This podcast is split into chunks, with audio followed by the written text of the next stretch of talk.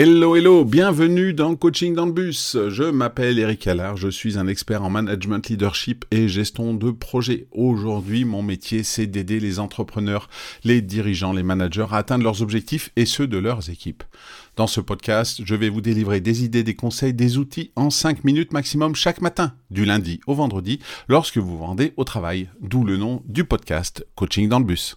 Aujourd'hui, dans cet épisode, nous allons aborder un sujet qui prend de plus en plus de place dans le monde du travail moderne, le bien-être au travail du point de vue du manager.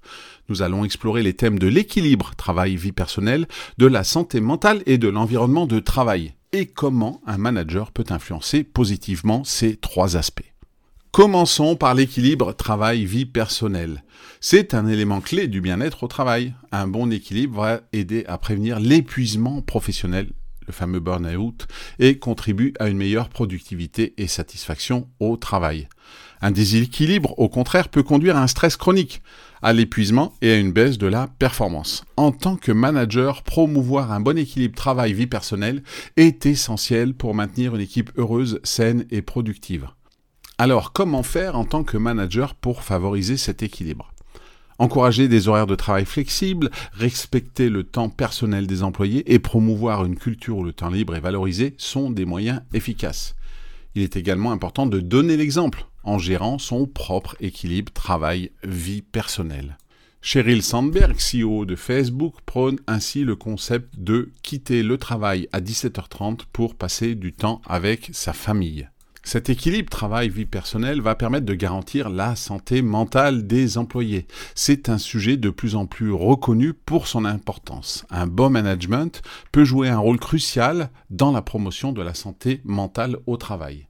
C'est essentiel pour le bien-être des employés et pour une performance optimale. Le stress, l'anxiété et la dépression peuvent non seulement affecter la productivité, mais aussi entraîner une augmentation de l'absentéisme et du turnover. Créer un environnement de travail où les employés se sentent soutenus, écoutés et valorisés est donc essentiel et primordial. Encourager ainsi la communication ouverte en tant que manager, offrez un soutien en cas de besoin et faites la promotion des initiatives de bien-être mental. Ce sont des pratiques clés pour garantir cette santé mentale des employés. De nombreuses entreprises internationales et françaises proposent ainsi des cours de méditation, par exemple sur le temps de travail, pour permettre à ses employés de se ressourcer et d'avoir un peu de repos et d'énergie mentale pour tous les projets qu'ils doivent mener de front.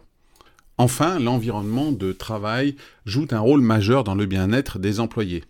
Un environnement de travail positif et stimulant peut augmenter la motivation, la créativité et la satisfaction au travail. L'environnement de travail doit être bien construit et agréable pour réduire le stress, favoriser la collaboration et améliorer l'efficacité globale.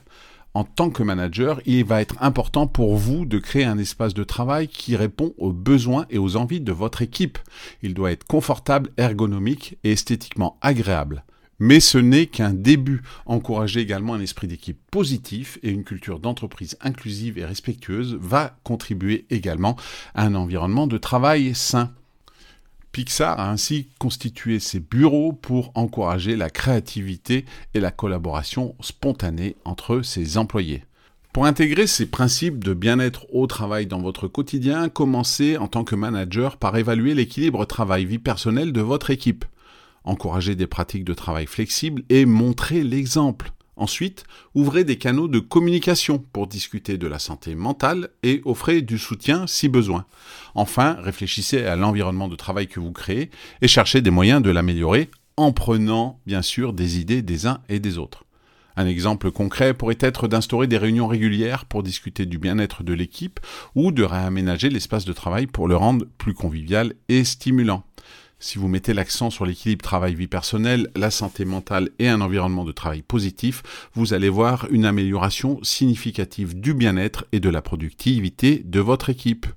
Et voilà, c'est tout pour aujourd'hui. Je vous remercie de votre écoute. Comme d'habitude, si vous avez aimé ce podcast, cet épisode, vous pouvez le partager à votre réseau ou lui donner la note de 5 étoiles sur votre plateforme d'écoute préférée.